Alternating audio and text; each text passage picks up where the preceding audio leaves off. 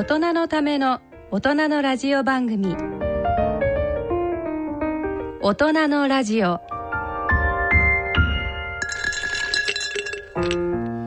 ご機嫌いかがですか？坪田和夫です。えーこんにちは。西澤邦弘です。こんにちは、久保田恵里です。この時間はご機嫌をテーマにお送りしています。ね、ということで、えー、2月はどんな話題が先生方ありましたか？えっ、と2月は実はアラブの。あの最大の眼科会でですね。次にアラブにそうそうそうそう。ネームドレクチャーっつって、すごいあの大きな表彰を受けまして。であのアラブの表彰ってやっぱ金額もすっごいんですかね。いや金額は大したことなかったけど でも往復あの何エミレーツのファーストクラスで招待だしなんかホテルもすごい。ファーストクラスに行くとあの金のあの、便器があるって一時期いやいやないけどあのついに俺シャワー浴びたよ飛行機の中で。あすごい。そうそう飛行機いやそうにあのうちの師匠がね、ええ。先生これ飛行機にシャワーついてるって書いてあるから、絶対体験としてやってきた方がいいそれわよでもやっぱファーストクラスとかじゃないとそうそうそう。浴びれないんですね。そうらしいけど、えで、あのやりたいっつったら「あのはいじゃあえっとんどこがいいですか?」って言うから「ええじゃあ降りる直前がいいです」って言ったら、ええ予約しといてくれて、ええ面白いんだよ。5分の。あ5と分まっちゃん。目の前に5分のタイマーが可愛いタイマーがついて、ええ。ちゃんちゃんちゃんって「あなたあと2分30秒あります」みたいな。止まっちゃうんです。いや5分って結構平気だったよ。あだから30秒ぐらい残してこうバッチリってえいう感じでした。あそのシャワールームも結構ゴージャスなんですすごいゴージャス。空飛ぶシャワールーム。そう。すごい。そのうちやっぱじゃじゃあの日本のあのエアラインもあれですよね、日本ならではのバス、うん。空飛ぶバス。それはなかなか難しいよね。ヒノキの香り、ヒノキのオフロードがね、うん。でなんかねちょっと名前忘れちゃったんだけど、あはい。はい1500年前にええいたというアラブのアラブ地域の最初の眼科医っていう人を表彰するそのレクチャー。時期にもうちゃんと眼科の専門医がいたってことですか？そうなんですよ。それでねえっ、とその目目はそれまでは目から光が出てええ。見るって思われてたんだって、ええ。そうじゃなくて目に光が入る。うん。だから入らなくなると見えなくなると。えで白内障ってあるじゃない。えはいはい。水晶体孔に、あれを、まあ、昔からカウチング手術ってもうちょっとエエジプトの方からあるんだけどその手術でその水晶体を落として目の中に落としちゃう。落としちゃうんですか？落としえ落としたらどこ行っちゃうんですか？目の中に。え落とし中ってどこがあるんですか？えでだからだから水晶体が濁ってはいだから瞳孔量って言って、もういらないと。その光が入ってるとこを邪魔してます、はいえ。だからそれが邪魔だからブッと押しちゃって、え目の中に入れちゃうと、ええ。目の下にこういるじゃん。そうすると光は入るじゃん瞳孔が、はいはいはいっていう。一応見えるんですかそれでちゃえんと？でもその、ごめんなさい、眼球の中が、ん。こうなんていうのスカスカなわけじゃないじゃないですか、そうそうそれだから下に残ってクリスタリンがこうね。下に落ちてる下というのはこうこっちの大半分に。目の中の大半分。上向きは大半分で大半分だし。見えない。であじゃあ中でゴロゴロするわけ。ゴロゴロしてゴロゴロする。そうそうそう取られ取られた。そうそう。そうそうそう乱暴なえ手術まあまあとにかく手術っていうかこうゴシッとそうそうゴシってそれそそれれ手術それとにかくそういうそのすごい もう立派な先生のえーを表彰する第6回目の僕のレクチャーでで僕は光と健康について話したんだけどすごくあの評価されて。ああ。それそれじゃあ常にやはり毎年毎年毎年目目に関係のあるいやだって目のが学会だから。そうですよね。目の一部。それでドバイだったんですね、はい。でそこから1時間半ぐらいのところにアブダビがあって、えアブダビにも連れてもらったら、よそこにクリーブランドクリニックっていううんクリニックが世界あのアブダビなのにクリーブランド。そうそうクリーブランドクリニックの 世界バージョンがあって、ええああなるほど。たまげましそうね。はい。そうもう大理石でえ2400億円かかったんだって。それがすごい。一病院に。一病院に。もうねお部屋の中っていうかねロビーにヤシの木がこうバーってあって、え全面そのガラス張りで、えそのすごいそうすると暑いじゃないですか、はいはい。だからえっと排気するエアーを、ええそのビルの周りに全部流して。へだから空気のお洋服を着ているおよあのビル。ああじゃあもうあの間接的にちゃんとあのある程度温度が下がっている空気が包み込んでいるという、そう。で慶応病院がね先月あ昨年オープンしまして僕たち一生懸命、もう本当に自慢のよ、えもう東洋一の、えー病院350億円かけて作った。どこのやつですか？あの湘南ですかいや慶応病院の。方は信濃町の中ですね、うん。はい、1号館っていう。あ1号館それ350億円かけてすごい自慢でこれ素晴らしいっつってたら 2400億円もかけてそれでうちの病院より小さいっていうかまあ同じいかに密度が高いかってことだよね。医療費は高いんです。医療費高いですよ。全部自費ですか？自費もう自費っていうかまあほとんど王族しか、うん、ああの王族専用。かかれないけど最近まあいろんな地方っていうかアラブの人たちが来るようになったっすと。いや看護師はあのアラビアンナイトみたいな感じなんですかね。いやそれはそうじゃなかったけど。何のお話を差し上げましょうか、うん、あのいつまで入院されても毎毎晩毎晩違うお話を差し上げますでも僕の友達さ角膜の友達クリーブランドクリニックのねアメリカに、あの住んでたんだけど、つい4か月前にこっちにね、同じクリーブランドクリニックだから移れるんだって。でなんでこんなとこ来てんのって？いや自分のキャリアデベロップメントの間にこういう体験しとくのはいいんじゃないかと思ってつって3年契約で来てるすごいよね。でもじゃあその医療はクリーブランドのとまた同じレベルの。もうレーザーも全く一緒だし、だからアラブってお金はすげえやったけど、医療がなかったから、まあ、お金で問題を解決したわけですよ。ね。なるほどね。でそれはじゃあそこにそのアラブの医師たちも一緒にやっていてどんどん学んでいってる素晴らしい。そう。だから彼らはその50年60年経った時にオイルがなくなった時もサバイブするために今導入したでしょ、はい。だからレジデントとかは全部アラブの人しか取らないんだなるほどだから教えるのはアラブ人。それも超一流のアラブ人を教えて、うん、UAE の人たちを教えてっていうふうにやるのでだからこれ30年経ったら全部 UAE の人たちが運営できるようにできますっていうすごいすごい構想ですよ。えじゃあ坪田先生あれですね。今度はそのマアラブマネーを慶応に持ってきて、うん、すっごい病院建ててその代わりちゃんとレジデントはみんな受け入れようと。そうね僕もいろいろ考えたんだけどでもアラブマネー日本に持ってくるのすごい大変ですけどアラブはアラブの人のために使いたいのねお金をね。だ当たり前だよね、えーまあ、起きてな。んか非常にダイナミックですよね。そうですね。やっぱそういうのは一度目にしないと分かんないですもんね。そのね。そのなんかこうダイナミックさっていうのはね、うん、世界一ほらあの背の高いタワー、はいはいはい、なんだカリハなんとか、あのアルマーニホテルが入った。そうドゥルジュカリハです800メートルもっとあるんでしたっけ？800メートル。そびえ立って850とかそうですね。そうそうそう。800メートルって言ったらほぼ1キロね。いやここら辺で800って言ったらそこら辺山ですからね160階建てとかでしょ？ねすごい驚きました。すごい。日本百名山の一つだそぐらいのそうですもんね。というような体験から始まりました。わ、はい、かりました、はい、ということでエキサイティングな2月をですね。よし頑張るぞ。はい。ということで今月はどんな月になりますでしょうか？それでは大人のラジオを進めてまいります。大人のための大人のラジオ。この番組は野村証券ほか各社の提供でお送りします。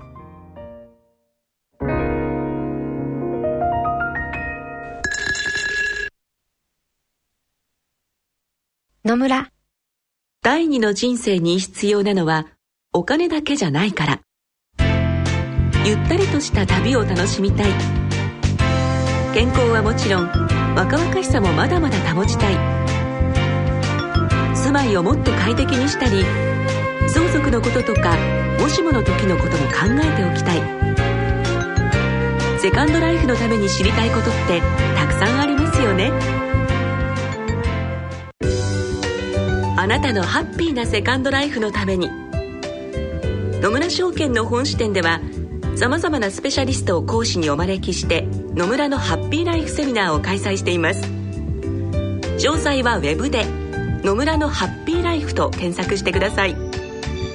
なお当セミナーではセミナーでご紹介する商品などの勧誘を行う場合があります恐れの村に来てみよ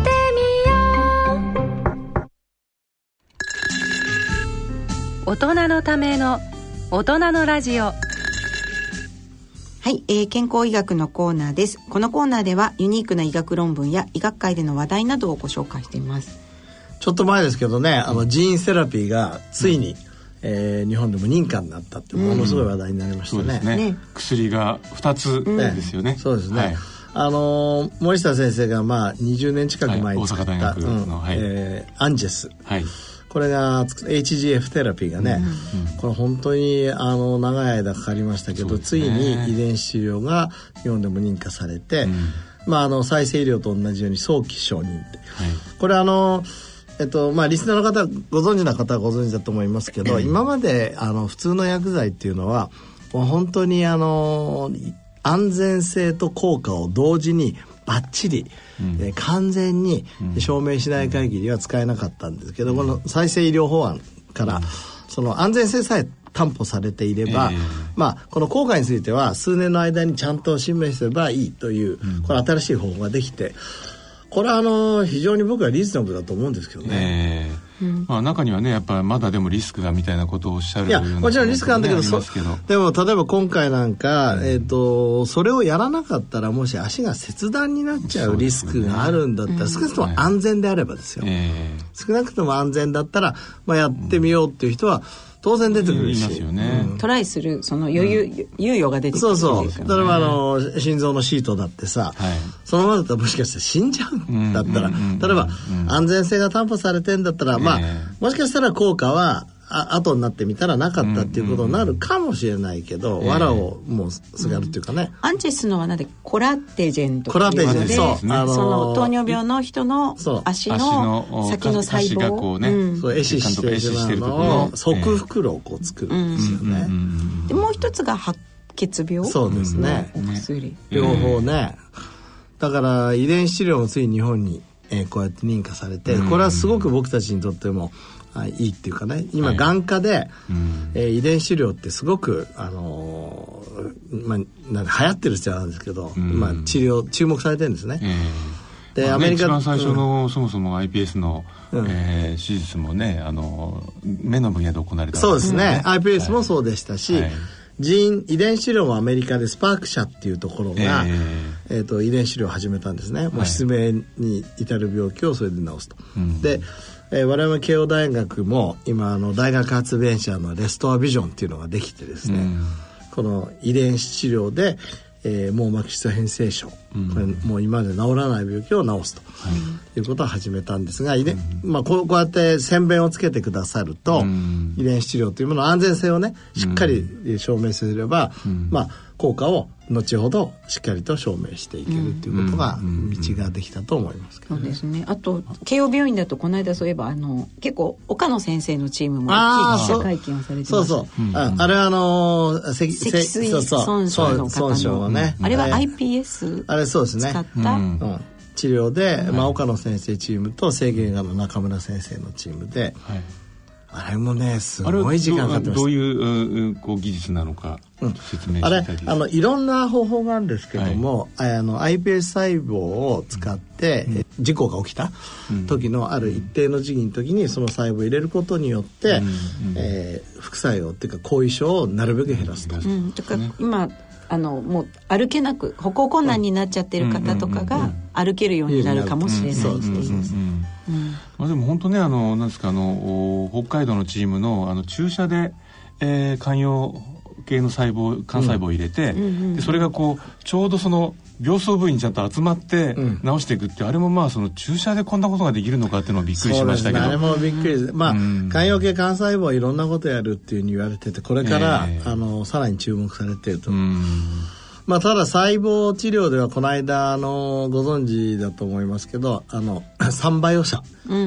えっ、と、まあ、外傷性の脳脳の障害については、ええ。まあ、日本で少し効果がありましたけど、うん。えっと、脳梗塞、ねアメリカでのおキーオープンしましたら、まあ、効果がなくなって、あの株価がすごい下がったんですごい話題になりましたけど、あね、そういうとこもね、うん。どうしてもあるとは思いますけど、ただでも本当にねちょっと本当にまあ新しい次元に来てるっていうか、なんか今までの薬を待ってるんじゃなくて、もう全く違った治療を待ってられるってことは いろんなねこう難病で苦しまれてる患者さんたちにとってもねそうですね。なんかこうね。違う選択肢をこうそう。ね。なんか持てるっていうのはいいですよね。そうですねで今まで僕はあんまりそういうの興味なかったんだけどさすがに MBA 行ってからさ 株価とかその時価総額って興味そういうのっていうから僕はもうなんかあの、遺伝子治療のこといや違う違う違う違うの。お金にビジネスのことですね、はい、いやだからまあこれあの今までだったらねその、なんだあの研究者がお金を考えてなんて言ってたけどやっぱりこれをなんか同じぐらいの、うん、まあまあ大事さっていうか興味さで語る時代がやってきたのかなと、えー、これ日経ラジオだしね、えー、そうですよね。そうそう。いやだからなんかねあの例のあの赤外光でえー、がんをあの狙い撃ちするっていう、あの今いない位置にねいらっしゃるあの先生の技術も。ああれもすごい面白いですよ。ね。でなんか全然お金がつかなかったのを、うん、あの某楽天の三木谷さんがお金を出した。やっぱだからそういうふうにねお金ってやっぱ動くこう、うん、やっぱさっきのダイナミックな話じゃないですけど、うん、やっぱ持ってるところからダイナミックに動くっていうのはね、なんかこういいなという、お金も喜ぶだろうなっていう感じがそうですよね、そう。だからまああのー経済的なものも考えながらこのラジオもね、うん。うん、まあ今までどちらかというとアンチエイジングとか結構進めてきたけど、えー、少しせっかく僕もあの MBA を、うんはい、えー、ホルダーになりますので 少しそういうのあのあんまりまああのお金お金しない程度に、うんうんうん、だけどちょっと語ればいいなと。そうですね。まあ医療系のねベンチャーとかも結構面白いのができていたりするのでそういうお話のことを4月からそうそうしたいと思います。いいね、そうこの間ボストン行ってきた時も、はいやっぱりいろんなベンチャーファンドの考え方も全然日本と違うっていうことが分かってきたしその大きさも違うしそのエコシステムも違うしこれ逆に僕はちょっと焦り焦っちゃう感じ。日本だけ置いてけぼりになっちゃったら嫌だなっていう。感じで。っていうかそのなんとなく思うのは結構そのいろいろな大学発ベンチャーってこうそれぞれの大学でこう当たり前ですけどできてそれぞれ戦うのはいいんですけどなんかこう日本の中でこう戦うんではなくて、うん、ある意味ちょっとすごく協力して、うん、まあ、オープンプラットフォームする人がそうしてね。なんかやっていかないと、ね、やっぱりアメリカとかこう世界には勝てないんじゃないかっていうのが、こうなんかこう思いますよね、うん、あとだから例えばねその結局今あの薬価が高くなるのは抱え込んだ開発をしているからどんどん高くなっちゃうわけじゃないですか、うん、でまあ例えばビル・ゲイツさんの財団みたいなとこがね、うん、この病気は解決しなきゃいけない病気だから、この技術にはちゃんとドネーションとしても出すっていうようなのがあれば、そもそも出てきた時の薬価だって抑えられるわけですもんね。だからやっぱそのお金を持ってる人たちはダイナミックにそうですね。寄付していただいて、素晴らしい研究にはね。そうですね、うん、こういう資本主義もだから変わりつつあると思います、この間僕、原ジョージさんの公,、公益資本主義っていう本読んだことあります、ないです。これ面白いですよ。公益だから公益というのは公の益になる資本主義、まさにあのねよく外部不経済あと外部経済って言い方ありますけど、外部経済をどうやって作っていくかって話ですよね、それで僕ねたまたまなんだけど、ああ原ジョージさん会いたい会いたいって思ってたの。そしたら突然岡野先生ってうちのね研究会長岡野先生が、ね「松本先生僕ね今日原さんと飲むんだよ」とか言って「よろしく言っとくよ」松野先生が会いたいって言ってたって言っとくって言ったらねすぐ 次にメール来てお会いしましょうだから今度講演してくれるんだって。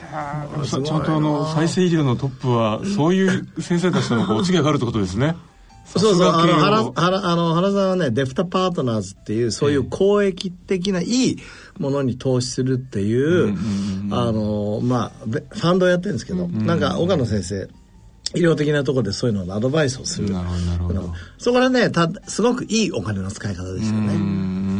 ね、今お金が余ってる余ってるって言って。ないとこじゃないんだから、やっぱね、ね。 good money、good money をこうもっと増やそうという。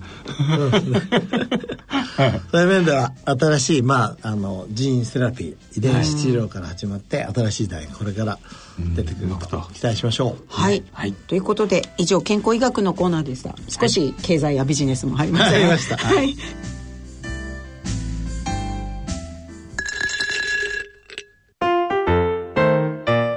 ための大人のラジオ。スポーツのコーナーです。続いては、えーと、スポーツのコーナーいきたいと思いますが、はい、今日はあの西澤さんがなんか面白い論文を最近のトレンドを含めて、えっ、ー、と、実はこれもつい最近報道されたんですがあの大阪大学のあの熊野郷先生たちの研究であの薬価がまあ高くて少し下がった PD1 阻害薬ですね、うん、これが筋肉量がしっかりある人によく効いているっていう、まあ、のが出たんですけど。で実はその最近あの筋肉量がバイタルサインとして非常に重要だっていう研究がどんどん出てまして、うん、あの筋肉量が多い乳がんになった患者さんはその生存率が60%も向上するとかですね、うん。あと筋肉量が多くて集中治療室に入った患者さんがやはりこう生存の可能性もアップするし人工呼吸器の使用時間も短くなるとか。あと筋肉量が少ない人でより重度のアルツハイマー病発症が見られるとか やっぱり筋肉は、うん、あの基礎的な体力ってことですもんね、うん、そうですね。それからまあ、えー、今マイオカインって言って筋肉から、はい。まあ、いろんなあのプラスのファクターが出てるっていうこともだいぶ分かってきましたし、ね、えーいやそれでねいやあのこの間のあるところでちょっと提案したんですけど例えばやあの薬局とかそういうようなとこに例えばあの握力計を置いてみませんかと、うんうんうん、で握力も今すごいいっぱい日本のデータが出てきていて、うん。うん、握力が弱い男性は若くてもテステステロン値が低くて生活習慣病リスクが高いとかね とか。なんかそういうイメージがつきますね。ね。あとねあの握力が5キロ低下するごとに男性は死亡リスクが20%増加して、うん、女性は16%増加する、うん、これもさっきのその筋肉量と同じように非常にこうやっぱバイタルサインになってるで握力が弱い人は2型糖尿病のリスクがアップするとか。なんかそのでもこう筋肉の全体量って意外とねあの正確に見にくいとこもあるでしょうからその握力なら握力とかで見て、えー、そういうとこからこう自分がこう気づいてあの行動を起こしていく。そうです。握力って結構いい指標なんですよね、えー、ですよね。簡単に測れますね。ねそうですよねでね、まあ、そんなんでじゃあじゃあどういう運動してもらったらいいのかってまあいろいろと見てたんですけど、まあ、もちろんその握力はいろんな筋力筋トレも必要なんですけどね。例えばその歩くことも、うん、えー、1分に100歩を超えたところからですね、うん、エネルギー消費量がぐわーって上がるみたいなんですよ、うん、で自分でああの歩いてみたら、今日は早く歩いてるって時で120歩ぐらいだったんです。じゃあいいじゃんねだからあともちろん歩幅もあるんでしょうけどだからまあ量ができない人は、うんうん、あのせめて単位時間あたりの 密度を上げようっていうのはね結構重要だろうしでそういうことでその、えー、今みたいな握力の落ち方が下げられたりねあの筋肉量低が抑えられればまあベターだしだこうそういうところもこうやれることをうまくこう提案してそ、ね,、れもね係数的にあの測って、えー、こう提案できるような、まあ、そんなこうなんかあの予防体制をうまく作っていけないものなのかなという。いやそう思いますよ、はい、だからまああの散歩とかね歩くのいいっていうけど、えー、やっぱり少しある程度のスピードで歩くと全然違いますし、はい、まあ、ずっとが大変だったらね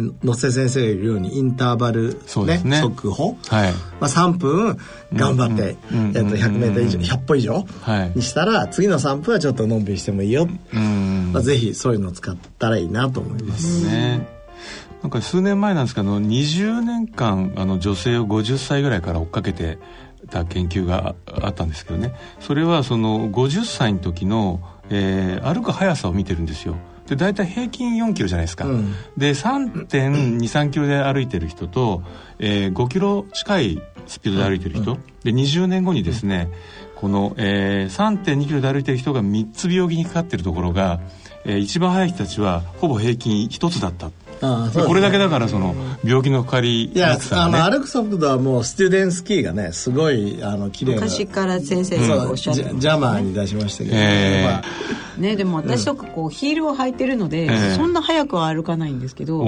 その別に筋量が少ないわけではないと思っていて、えー、そういう人はどうすればいいでも俺抜かされたりするとさやっぱり A ちゃんもはっと思わない？あんまり。っていうか常に抜かされるので。でもおそらくあの、ヒールだと全体のこうあの体重がかかる面積が少ないから G が結構ちゃんとかかってる可能性ありますよね。どっちがいいですかね？結構でも単位面積そうあのなんでしょうこのふくらはぎあたりの筋肉はそう鍛えられるんだと思うんですよね。じゃプラスになるかもね。はい。そうあとそうついでにね最近ですね、中年期が危ないっていうのがいっぱい出てきてるんですよ。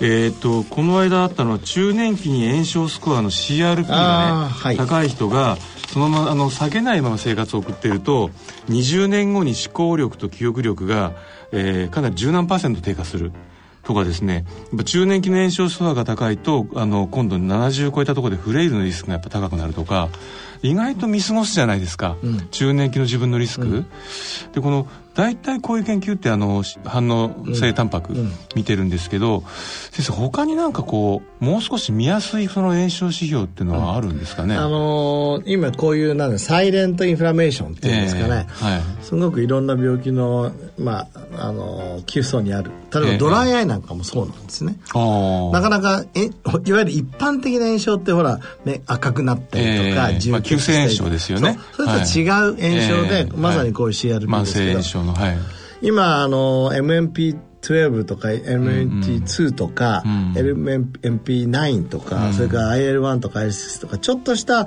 炎症性のサイトカインがやっぱりずっと上がってるっていうのが、やっぱ良くないっていうのが分かってきて、はい、一番は動脈硬化だよね、ね、動脈硬化も軽い。そのまあ、リスナーの方それ何何で炎症性サイトカインが上がってしまうんだろうみたいなその、まあ、やっぱり内臓脂肪が多いとか,、ね、いろいろあるみたいですけど、でも結局やっぱ運動それから始めた人たちで下がってるとかね、やっぱこう食事をあのある程度こうあのちゃんとした方にコントロールしてる人で下がってるとか、その地中海食群は下がってるとかですからやっぱ基本は生活ってことですよね。そうですね。なんかその気づきをなるべく早くみんなで共有してで、えー、気づいた人から治そうねっていうあのお薬とかね治療をしなきゃいけなくなる前に。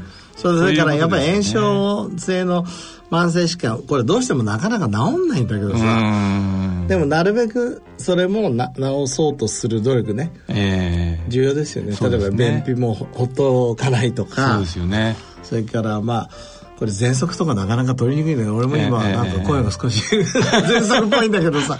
でも本当はねよくない、ちゃんと勉強ねこの間すんごいの出たんですよ、うん、あの退役軍人さん300何十万人を追っかけましたってやつで、まあ、300何十万人万人なんですよ。追っかけてんですけど、うん、便秘をちゃんと改善しなかった人で全死亡リスクとかですねあの心臓の死亡リスクがかなり上がってるんですよ。それは何歳ぐらいの時ですか？中年期僕は中年期からねかなりな年代まで追っかけてるんですけど亡くなるまでそう。でそうするとやっぱねちゃんと便秘の放置は死亡リスクアップにつながると、だからやっぱりマイクロバイオームとインフラメーション、うん、両方からやっぱり両方良くないって言われてます。から、そうですよね。ねでも便秘にも結構その全身の筋肉量とか関係ある関係あると思いますし、うん、あと食事ね、うん、食事は僕もあのなんかねやっぱこれは150いくつの論文を解析してたんですけどフルーツから食物繊維をいっぱい取っていく人野菜からいっぱい取っていく人穀物から取っていく人なんと一番うんちがよく出るのは穀物からいっぱい溶くっていう人なんですそれも大麦ね。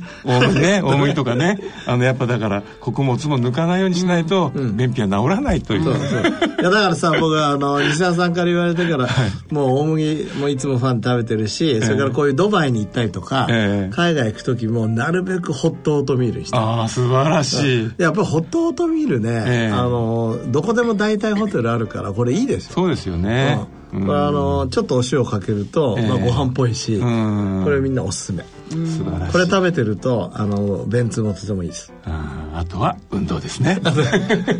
そうです。運動もしっかりやる。はい。そうですね。やっぱり食事と運動です、ね、運動です。まあでもそろそろねあのまあ花粉がと飛んでますけどいいいい季節になってきましたからね、ね、運動にはね、うん、はい。はい。ということで、えっ、ー、と以上スポーツのコーナーでした。西澤さん、今日も面白い論文ありがとうございました。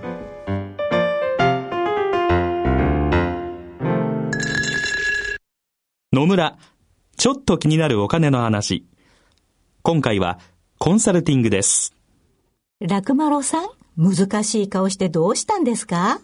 実は私、来年定年なんです。定年後はゆっくりできますね。それがね。何か心配事でもあるんですか？退職金は嬉しいんですが、一度にまとまったお金をもらってもどうしていいかわかりませんし、これからの老後にいくらぐらいのお金が必要か想像ができないんですよ。それなら野村証券に相談してみたらいかが？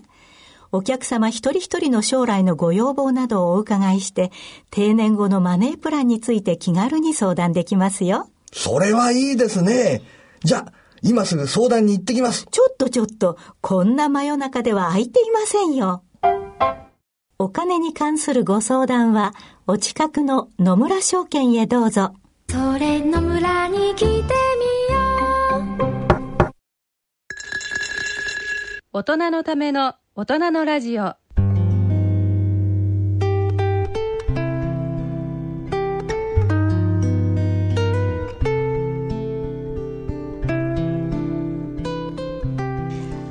いということで今日もなんかいろんな話題でね。頭の中がぐるぐるしておりますが。はい。これからねあの、いよいよ卒業式シーズンってことはまあまた新しいねあの年年が始まるシーズンでもあるからワクワクね。ワクワクのシーズンですよね、うんそうあのうちの娘も高校卒業なので。おめでとうございます。います。おめでとうございます。いやーそうですか、ね春ですね。春ですね。あうん。坪田先生も卒業じゃないですそう、かおかげさまでありがとうございます。もう MBA ご卒業はもう完璧。えっと、うん、多分大丈夫です。もう卒業論文も出しましたし。何かお呼び出しとかされてないですか？PhD も、M え MBA も持ってすごいかっこいい。PhD、MBA って いろいろかちょっとううってなんか投げ去っちゃいそう。ねおめでとうございます。ありがとうございます。はい。あのということで、はい。今日はね。3月。いよいよ、東京マラソン。東京マラソン。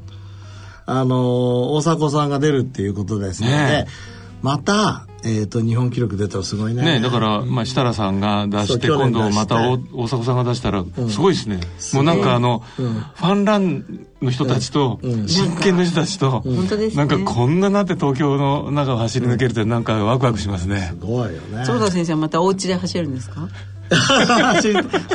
いや最近ねやっぱり42.195は無理ですね。でもね5キロぐらいねお家でこう走ってると気持ちいいね、うん、僕あのうちのその近所を走るんで、ちょっと行っちゃおうかなと。早めに行かないとねなんかあの早い人たち見れないから。ああそういうこと早く行こうそうね。早く行こうかな。僕はねやっぱりあのテレビをつけながらこうやって一緒に走ってもう気分は大阪で。気分は ね。い。いですね。ということで本当に大阪選手に期待ねの、あさっ頑張っててほしいですね、まあ、皆他のね方々もね、ん。あのぜひ自分の目標をクリアして。そうですね。私も友人が2人ぐらい出るの。で、で僕も昔は、えー、と3回ぐらい走って本当に懐かしい感じがしました、なんか雪降った日とか、まあ、まあ先生懐かしいというあの言わずまたぜひね、また腰腰の調子もよくされてた。そうしよう。ね。そうだね。そうですよ。来年は遺伝子出るぞって感じで。もうすぐ腰がああの伸び伸び伸びストレッチもあるし。そう伸びストレッチもある。し でそうあのあのほどほどの方がいいと思います。じゃあ今度からホノルルにしましょうかみんなで。あのハーフで。うんハーフぐらいがいいかなと。10キロとか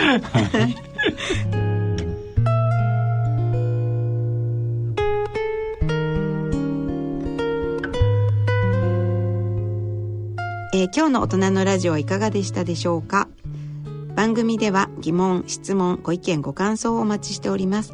郵便の方は郵便番号105-8565ラジオ日経大人のラジオ係まで。その他大人のラジオの番組ホームページからも投稿できます。そろそろお時間です。お相手は私久保田恵里と。西澤邦弘と。坪田和夫とでお送りしましたそれでは4月の放送までさようなら。さようなら。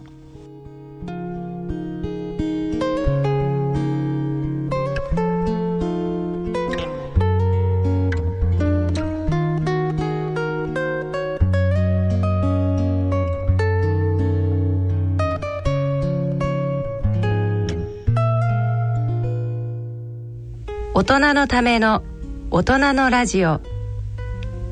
この番組は野村証券ほか各社の提供でお送りしました。